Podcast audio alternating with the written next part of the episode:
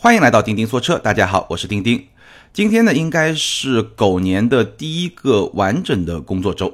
可能有些朋友呢，周六周日就开始已经上班了。那更多的朋友呢，可能跟钉钉一样，今天是第一天上班。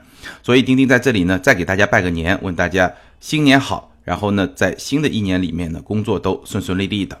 那这个春节假期呢，钉钉和大家一样，也是回家过年。那在春节的某一个饭局上啊。我的一个老朋友，一个中学同学，哎，他听说我是在做自媒体，汽车自媒体，然后他就问，他说我现在正好要买车，想要买一个三十来万，大概也是钉钉经常说的这个三十来万一个豪华品牌的入门级的轿车。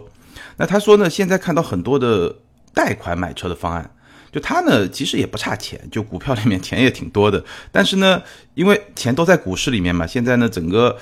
去年还不错，对吧？今年年初呢有一些下跌，钱呢也不愿意拿出来，就这个时候把钱拿出来，觉得有点亏，所以呢他就哎在想，有那么多贷款买车的方案，是不是可以考虑一下？因为到很多 4S 店，大家都给他推销一些贷款买车的方案，有些还是零利率，对吧？听上去特别的诱人，而且这种金融方案现在确实渗透率越来越高，非常多的品种。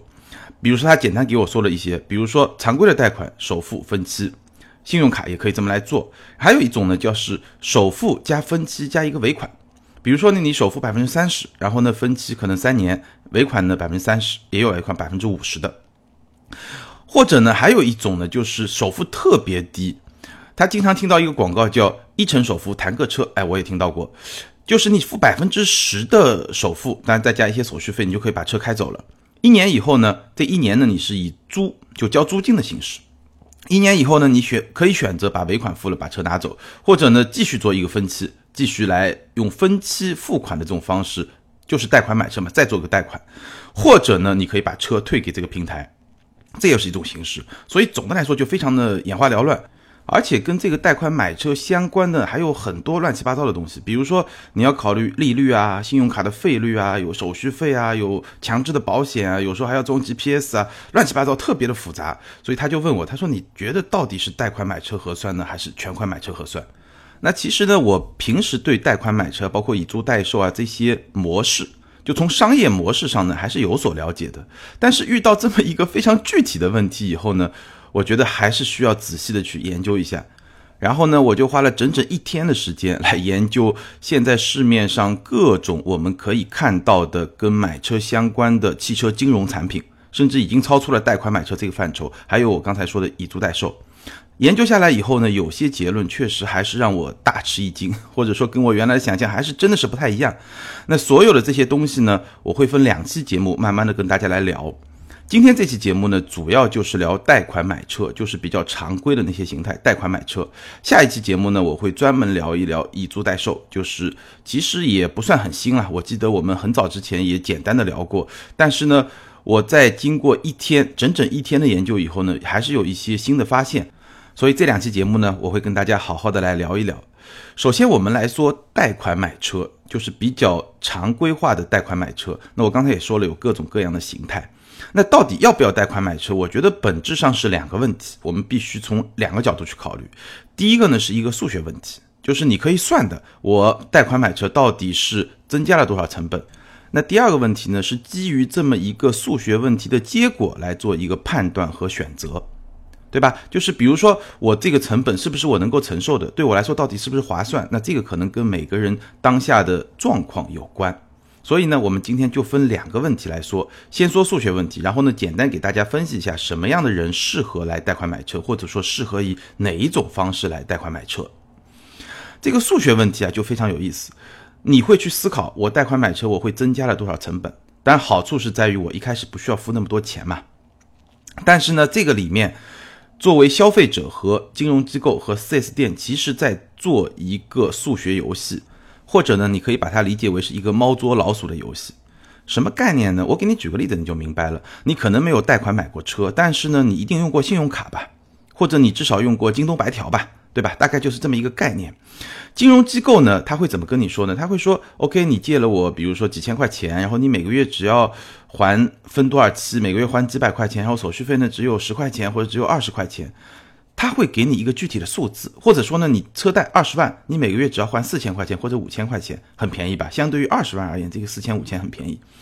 金融机构他会。给你一个直观的数字，然后这个直观的数字让你的感觉呢就是特别的便宜，明白吗？就是一个特别低的一个直观的数字，因为把这个一大笔钱拆分到三年啊、五年啊，或者一些比较小额的话就十二个月啊，信用卡对吧？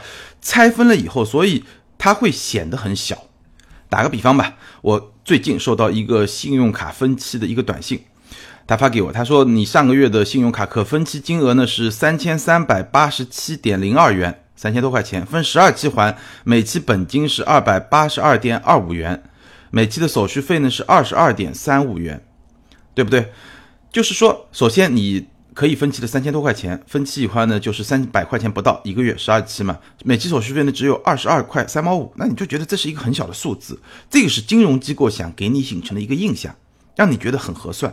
那事实上呢，很多消费者也确实非常的买单，因为这种算法确实非常的直观。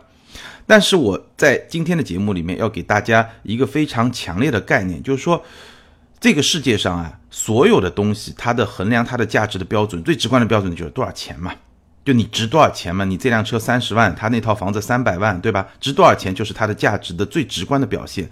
只有一样东西是例外的，就是钱本身。这个钱本身值多少钱？钱的价格不是用钱来衡量的，钱的价格是用利率水平来衡量的。那我们可以算一下，刚才那个信用卡，如果说他说每期本金每期我要还两百八十二块钱，那手续费是二十二块。那如果有一定的数学感觉的人呢，你可能毛估估一看，哦，每期的手续费大概是百分之十不到，百分之八吧，差不多就百分之八，这个就是你的感觉。那我再来帮你算一算，刚才那一笔分期付款整体上的实际的利率是多少呢？我算了一下，百分之十四点三一，百分之十四点三一啊！你是不是感觉有点高利贷的感觉了？你想一想，你在这个什么保什么保什么保里面拿到的年化利率是多少？百分之四啊，它是百分之十四。所以啊，这个就是我刚才说的，金融机构在跟你玩一个猫捉老鼠的游戏。它呢会把一个贷款的利息通过非常长的一个周期的这种分散。最后帮你算出来一个比较小的数字，给你形成一个错觉。但事实上呢，它的这个利率水平可能是相当高的，这是一个套路。而且这个套路不仅是银行在用，我们在做汽车贷款的时候，其实也是在用的。比如说，一个销售会跟你说，贷款二十万，两年，利息加手续费呢，差不多是一万六，每年呢就是八千，每年八千多少呢？利率百分之四，对吧？八千除以二十万的贷款嘛，不是百分之四嘛？你要是真的这么信他这个百分之四，那你就是被套路了。那可以怎么算呢？呃，当然这个在音频节目里面呢，我们确实比较难去说你该怎么算。大概呢有两种方法，我研究了一下，大家可以关注一下。也就是今天二月二十六号周一，如果你是第一天听我们的这期节目的话，我在我的微信公众号“钉钉说车”上呢发了一篇文章，就是讲这个汽车贷款的。里面呢，我给了大家一个非常。简单，我觉得非常简单，但可能也不是特别简单啊。就是用 Excel，其实 Excel 是一个非常牛逼的工具，它里面有很多快捷方式，就很多函数吧，用专业的术语来说，但就是一一些很快捷的方式，能够帮你去计算你的真实的利率啊，包括各种各样的东西。有一个工具呢叫 IRR，大家可以去看那篇文章，然后我详细的告诉你怎么样去算。而且算起来非常简单。其实，当你把车贷，就是当经销商告诉你我首付要多少，手续费要多少，对吧？然后利率是多少，然后每个月要还多少，哎，把这些最基本的数字拿到以后，你往那个 Excel 表格里一填，你就知道你的真实利率到底是多少。你一算，你就知道不是百分之四，大概是多少呢？百分之八。这个大家可以去算啊，这是一个精确计算贷款的真实利率的一种方式。那我也说了，这个世界上所有的东西的价值最直观的表现就是它的价格，除了钱，所以资金的价格就是什么呢？就是它的年化利率。那通过这个工具呢，你可以去算，这个是一种比较精细的，能够算的精确到小数点多少位都可以的一种方式。那我在这个今天的节目里面呢，我其实还想告诉大家，如果说你可能你去这个。你说，哎呀，这个算起来太麻烦了。我确实这个数学学的不好，我这个算起来太麻烦了。或者说呢，你去 4S 店的时候呢，我也没带电脑，手机的 Excel 没有这个功能，对吧？那怎么办呢？我会再告诉你一个大致的估算的一种方式。就我大概用几个最简单的数字，差不多，我觉得有一定数学基础的朋友，可能三十秒你就能把这个数字算出来，而且小学数学就够了，基本上。怎么来估算呢？你一个车贷的真实利率啊，相当于你利息的总额，就是你为了这笔贷款支付的利息的总额。这个总额里面要包含手续费啊，各种各样乱七八糟的费用。我待会还会再详细说。全部的利息除以贷款的年限，也就是说，相当于我每年要付多少利息，你可以这么去理解，对吧？每年付多少利息，再除以这个贷款的总额，然后乘以二。这个乘以二非常的重要。我们来看两个例子啊。第一个例子，这个下面的数字我都在官网上看到的，大家就不要太在意它的车价啊，因为车价我都是用了官方指导价，它是事实上是会有折扣的，这个不重要，因为这个只是咱们来演算一下。第一个例子，奔驰 C 两百 L 三十五点三八万的那款，如果你首付百分之三十，贷款百分之七十，相当于你贷了多少钱呢？你贷了二十四万七千六百六十块。相当于二十五万不到一点，大概这么一个概念。二十五万不到一点，贷两年，那你每个月要还呢，就是一万零七百五十四块。这些数字啊，一般 4S 店的销售或者金融机构都会帮你算好，其实是非常容易得到的。然后你要做的第一步呢，你要去算一年的利息总额是多少，就是一万零七百五十四块乘以二十四。对吧？这个就是你两年里面总共要还的钱，然后再去减掉你贷款的这个金额，就是二十四万七千六百六十，算下来是多少呢？是一万零四百三十六块，也就是一万出头。好，利息总额是一万出头，那我们毛估估了，对吧？开始毛估估了，一万出头以后，你两年嘛，那除以每年要还的利息多少呢？五千出头。那这个五千出头，我刚才说贷款是多少呢？就是二十五万不到一点。对吧？利息是五千出头，贷款的总额是二十五万不到一点，那毛估估就是百分之二出头一点。那最后一个很关键，要乘以二，乘以二以后呢，就是百分之四出头一点。那你要仔细去算呢，相当于是百分之四点二一。那它的真实利率是多少呢？是百分之三点九九，哎，差不多。我们再来看一个案例啊，奥迪的 S L 四零 T F S I 三十四点五七万那款，首付百分之二十，贷款百分之八十，你要贷多少钱呢？二十七万。六千五百六十块，就是二十七万多一点，二十八万不到。然后如果你分十二期，那每个月要还呢是两万三千五百三十三块。那利息总额是多少呢？我给大家算好了，五千八百三十六块。因为他贷了十二期，所以这个五千八百三十六块呢，也就是他一年要支付的利息总额，就不用再除了，或者说除以一吧，反正就是五千八百三十六块。然后你来毛估估一下，五千八百三十六块，他实际贷款呢是二十七万六千。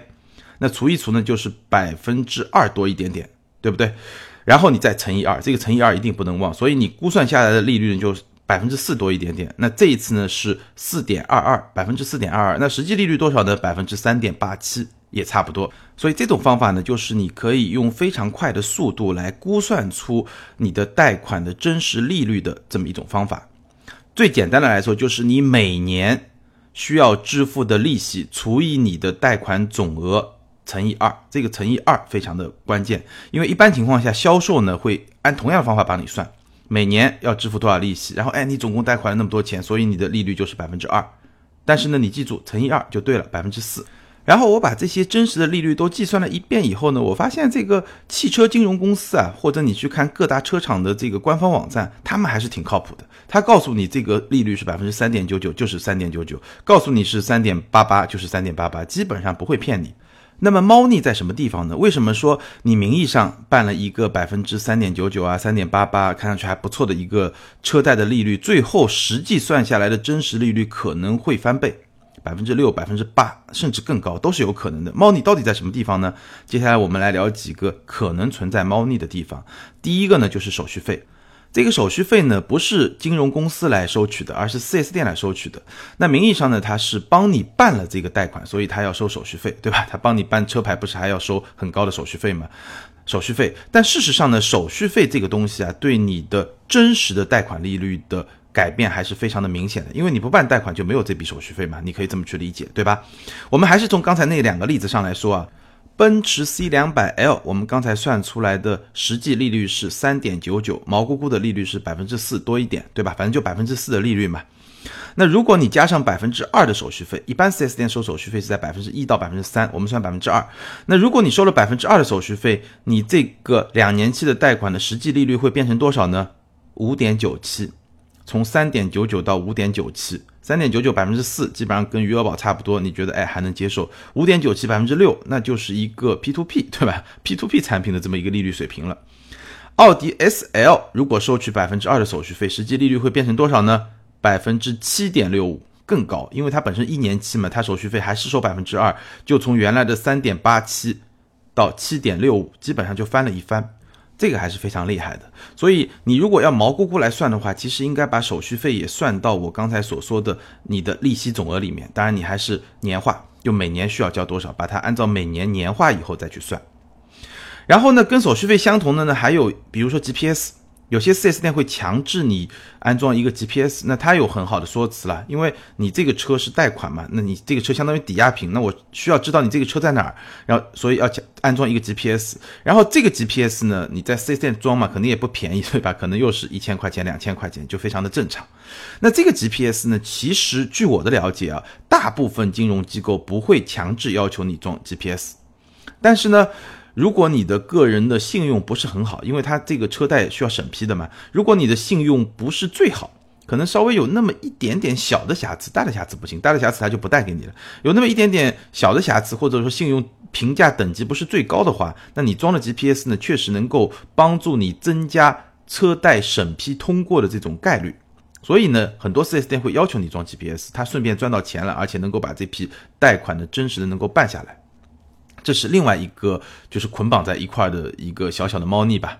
那还有一些是什么呢？比如说保险，有些 4S 店呢会直接要求你买三年保险，比如说你贷款三年，直接把三年保险买了，而且三年保险里面可能会要求你买，比如说盗抢险啊这样的一些特殊的险种。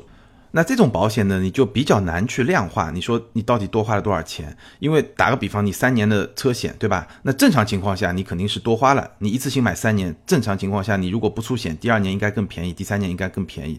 但是呢，这这个东西就有点像对赌，万一你第一年出了一个险，对吧？这个不小心追了一个尾，可能追的还挺厉害的。那你本来第二年的保险是要增加的，但你三年买了，你也就不用增加了，对吧？所以这个呢就比较难来估算。但是至少呢，你少了一个选择权，因为你本来可能第二年、第三年通过电话车险是可以拿到更便宜的，所以呢这部分呢也能够算一部分的成本吧。但是其实跟保险捆绑在一块儿的，真正的对 4S 店来说有利可图，对你来说你自己去判断的是什么呢？售后服务，三年保险你在这儿买了，那基本上。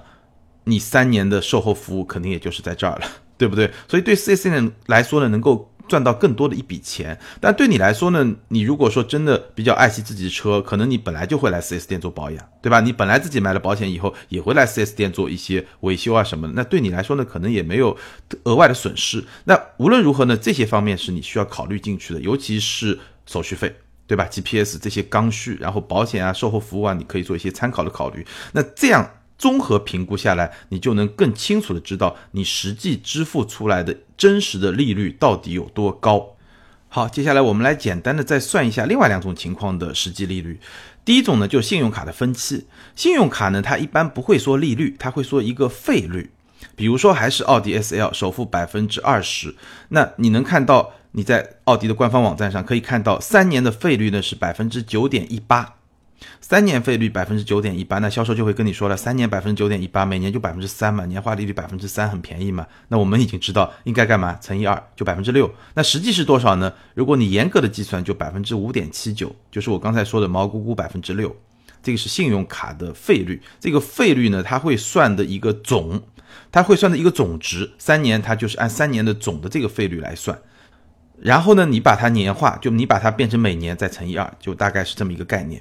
另外一种情况呢，就是首付加分期加尾款。当然，这种情况我要特别说明一下，不适用于我刚才说的简单的估算法。就我刚才那种非常简便的一种估算的方法，不适合这种首付、分期、尾款这种方式不行。我那个只适合于等息本额法。什么概念呢？就是首付，然后一笔钱，然后就是比如说三十六期啊、二十四期啊，按照一个固定的数值来还。那那个估算方法是比较准确的。那我们也可以简单看一下刚才那两个例子，奔驰 C 两百 L，如果你首付百分之三十，尾款百分之五十，贷款三十六期，这个是奔驰官方网站在推荐的一个方案，实际年化利率是多少呢？百分之六点七九。奥迪 S L 四零 TFSI 首付和尾款都是百分之三十，跟奔驰不太一样，奔驰首付百分之三十，尾款百分之五十，它是首付和尾款都是百分之三十，贷款还是三十六期，年化多少呢？百分之十。大家可以建立一个概念啊，像这种首付分期尾款，它的年化利率都会明显的高于首付加上分期这么一种常规的形态，对吧？我们刚才算出来百分之六点七九和百分之十，当然也很能理解了，因为你很大一笔钱是在最后来还嘛。对于金融公司来说，你一大笔钱你是到。三年以后再来还，所以它的风险会更大一点，所以利率水平也会更高，风险更高，它需要更高的利率水平来覆盖这个风险，这个是能够理解的。我们下一期讲以租代售的时候，其实我们能够看到更多的这种金融产品的本质，以及我会告诉你到底值不值得去用。那这两种呢，我们简单的分析一下。好了，我们到现在为止呢，基本上帮大家解决了一个数学问题。我刚才说汽车贷款两个问题，一个数学问题，一个选择问题。所谓解决数学问题呢，就是教会你用最简单的方式来计算出一个车贷产品它真实的利率水平，也就是说这笔钱真实的价格是多少？钱的价格就是利率嘛，或者更精确的说年化利率。那这个方法我再给大家重复一遍，就是你每年要支付的利息成本，包括手续费啊、装 GPS 啊，所有这些额外的费用加起来，把它切换到每年，就是除以你的年份，把它转换到每年你要。增加的成本，每年你要增加支付的成本除以贷款总额乘以二，这个乘以二非常非常的关键。很多时候销售在跟你沟通，在帮你算这笔账的时候，往往就是把这个乘以二帮你抹掉了。其实你想一想，道理很简单嘛，什么意思？就是我比如说借了二十万，我每个月在还，但是你不能认为我这三年每年都借了二十万，因为随着我的不断的还，我的本金是越来越少的。对吧？那你如果算数平均一下，我平均借了多少呢？因为每年都在递减嘛，一个等差数列，对吧？你平均一下，我可能就借了十万，所以这个就是为什么最后利率水平要乘以二的这么一个原因。所以我应该是除以这个，就我的利息应该除以这个贷款平均贷款金额是除以十万，而不是除以二十万。这个数学好一点的朋友，我相信应该已经能明白了。你要是听不懂没关系，你记住我刚才那公式就可以了。那我们接下来说呢，就是选择问题。你知道了我贷这笔钱真实的价格、真实的利率水平是多少以后呢？我觉得这个时候再要做选择呢，就比较简单了。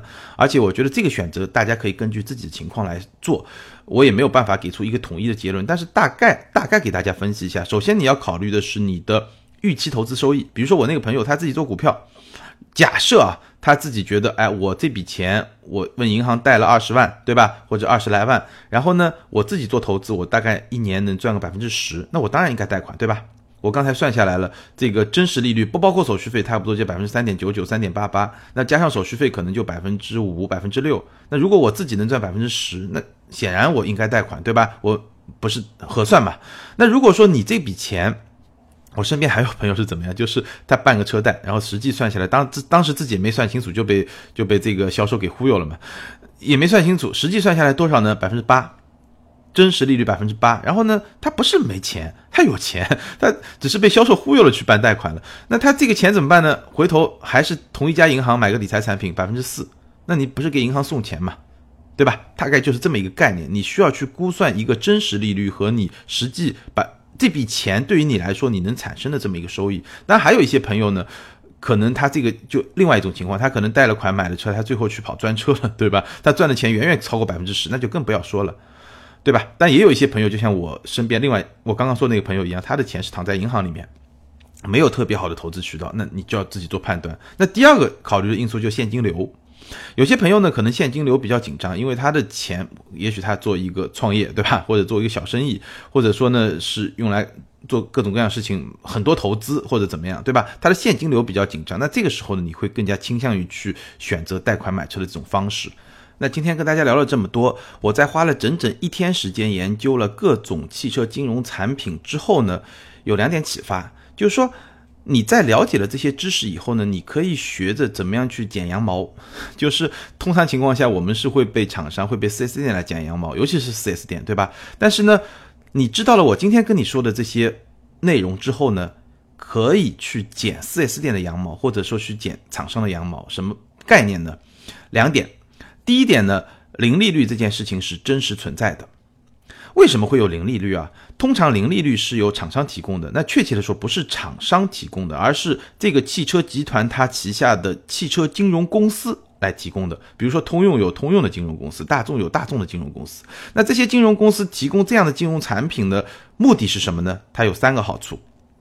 第一个呢，刺激销售，那就不要说了，对吧？我通用的金融公司，我提供一个零利率贷款，目的什么？当然是为了刺激我。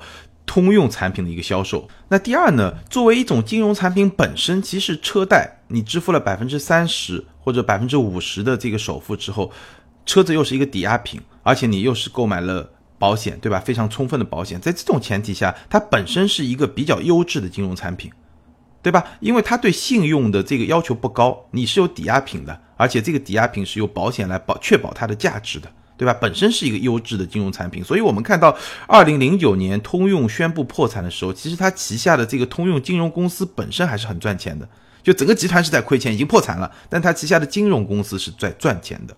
那第三点呢，可以有一定的捆绑销售，当然这个主要是来帮 4S 店，就是相当于合作伙伴嘛，因为你有了这么一个三年期的贷款，所以其实很多售后的。捆绑在一块了，就我们刚才说的保险啊，包括你售后的维修服务啊、保养啊，这些就都捆绑在一块了。所以这个就是为什么零利率能够存在。当然，零利率不是一直都存在，而是在有些时候会存在。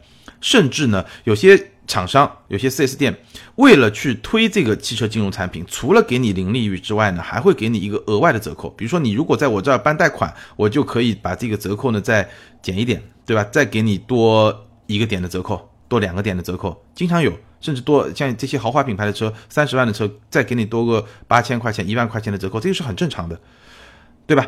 会额外的再给你一个折扣，也来推它的这个金融产品。这个就是我刚才说的，本身车贷也是一个优质的金融产品。你房贷当然是最好的，但车贷也是一个非常优质的金融产品，所以它还会给你一个额外的折扣。那这个情况呢，也会反过来，就是我们刚才说的手续费为什么会存在？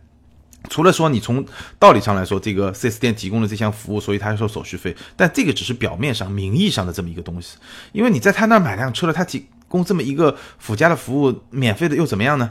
这个很正常啊，对他来说本身就是他销售服务的一部分嘛。那为什么他能够去收这个手续费呢？很多情况下就是这样，就是他相当于把汽车厂商或者说汽车金融公司他给的贴息。他为什么能做零利率？其实他做了一个贴息，包括说额外的折扣，也可以把它理解为是一种变相的贴息。那当这两笔钱加起来以后比较有价值了，比如说我这两笔钱加起来值了个，比如说三十万的车我值两万了以后呢，那四 S 店想为什么我这两万优惠都要给你呢？我如果我收个六千块钱手续费，我收个一万块钱手续费，还能给你优惠一万，那你也会买这个车，那我为什么不多赚多赚一点呢？对不对？这个其实也是手续费的来源之一。那当然，我们知道了以后呢，其实你在买车的时候，你可以关注一些，有些时候啊，品牌会在会推出一些特别优惠的这个利率，就车贷的这种产品。基本上，如果你是零利率的话，那它，我觉得想都不要想，大部分情况，百分之九十九以上的情况，你都是可以考虑的。为什么呢？我们刚才也算了，对吧？百分之三点九九的利率，最后算下来，实际利率可能是百分之六到百分之八。那如果说它本身是一个零利率的话，那你可以想象一下，你可能真实的利率也就是百分之三左右，对吧？但可以用我刚才的那种方法去算，所以一定是划算的。那这是你可以剪羊毛的一个机会，你可以去关注。第二呢，你了解了内部这么多复杂的关系之后呢，你在跟 4S 店去谈判的时候呢，其实我觉得是有很多谈判的筹码的。什么概念呢？比如说手续费。对吧？那这个就大家讨价还价了。四 S 店销售会跟你说，哎，这个是我们公司规定，手续费一定要这样。那你可以去想，你买的这个车到底是不是那么热销，对吧？如果不是那么热销，你知道手续费是可以有讨价还价的余地的吗？一定可以有嘛？因为这个钱本身是四 S 店多收你的钱，所以一定有讨价还价的余地。当然，它跟车价又是有一定的。此消彼长的关系，对吧？他也会算这笔账，但至少你知道了这个以后呢，你跟他讨价还价呢，就心里有底了。你知道这个东西不是说金融公司一定要收你这笔钱，而是 4S 店来收的钱，对不对？第二呢，比如说像 GPS，GPS 呢，它只是说能够增加你是被就是审核贷款通过的这么一种概率。那你可以说我的贷款资质很好。对？我信用卡从来不逾期还款，我我信用资质很好，我我不买 GPS 可以吗？那很多 4S 店，他虽然想多赚你那么几百块钱、一千块钱，对吧？但是呢，他在多赚一千块钱和失去你这个客户之间呢，他可能大部分还是会选择少赚这一千块钱，而要保住你这个客户。对吧？所以你了解了这些东西以后，你知道哪些东西是没办法的，一定得付的，你要不就不办贷款。但哪些东西你其实是可以讨价还价的。所以说，如果你真的已经下定决心要办车贷，你计算了真实利率以后，觉得车贷更合算的情况下呢，你听了今天的这期节目，你了解了里面的这些规则以后呢，也能够增加你跟 4S 店谈判的这些筹码。好，那么关于贷款买车好还是全款买车好，今天呢咱们就先聊到这儿。钉钉呢给了你一个。三十秒钟快速估算出车贷真实利率的方法，我希望你掌握了这个方法之后呢，就不会再被 4S 店的销售随便的去忽悠、去套路了。那下期节目呢，我们会继续来聊另外一种金融产品，就是2017年非常火的叫以租代售这么一种金融产品。我们来算一算那个利率水平到底是不是合算。接下来进入互动时间啊，过年呢，很多朋友都在留言里面跟丁丁问好，然后说了很多祝福的话，非常感谢大家。那我特别想跟大家分享的是下面这条留言。ID 叫可爱的小茶豆，他说：“丁丁新年快乐，每次都准时听你和三刀的节目。我老家是苏州农村的，在我们那儿 Q 五、叉三这些主流车型都已普及了，至少农村人再也不像以前一样对 BBA 遥不可及，新款销量还是很看好的，打算也入手一辆。这个听了真的是非常开心啊，说明咱们全国人民大家的生活水平 确实都是在提高，所以也是祝你新年好，然后呢，恭喜你买到自己喜欢的车。”那祝福的话呢，我就不多念了。总的来说呢，祝所有钉钉说车的听友朋友们，在新的一年里面呢。一切顺利，然后如果你有买车的需求呢，能够买到自己心爱的车。那我也特别希望，如果你真的买了一辆新车呢，你能把这个信息跟钉钉分享一下，然后跟钉钉简单交流一下，你为什么会买这个车，或者说你开了三个月、六个月之后，哎，有什么样的体会和感受，包括你和车之间有什么样真实的、非常动人的故事，都欢迎你在后台留言给我，或者呢，通过我们的微信号来留言给我。那针对今天的话题，如果有朋友。曾经贷款买过车，那你是不是根据我今天跟大家说的一个公式，你能够自己计算一下，到底你的这个车贷的真实利率是多少？跟你当时的这个认知是不是同步的？是不是统一的？也就是说，你当时是不是能够正确的认知到你真实的这个车贷水平？那如果说你本身正在考虑用车贷产品去买车的话呢，你也可以估算一下，到底是不是划算？你也可以把你的结论和选择呢写在评论里与大家分享。好，今天就聊到这儿。更多精彩内容，欢迎关注我们的微信公众号“钉钉说车”。咱们周四接着聊，拜拜。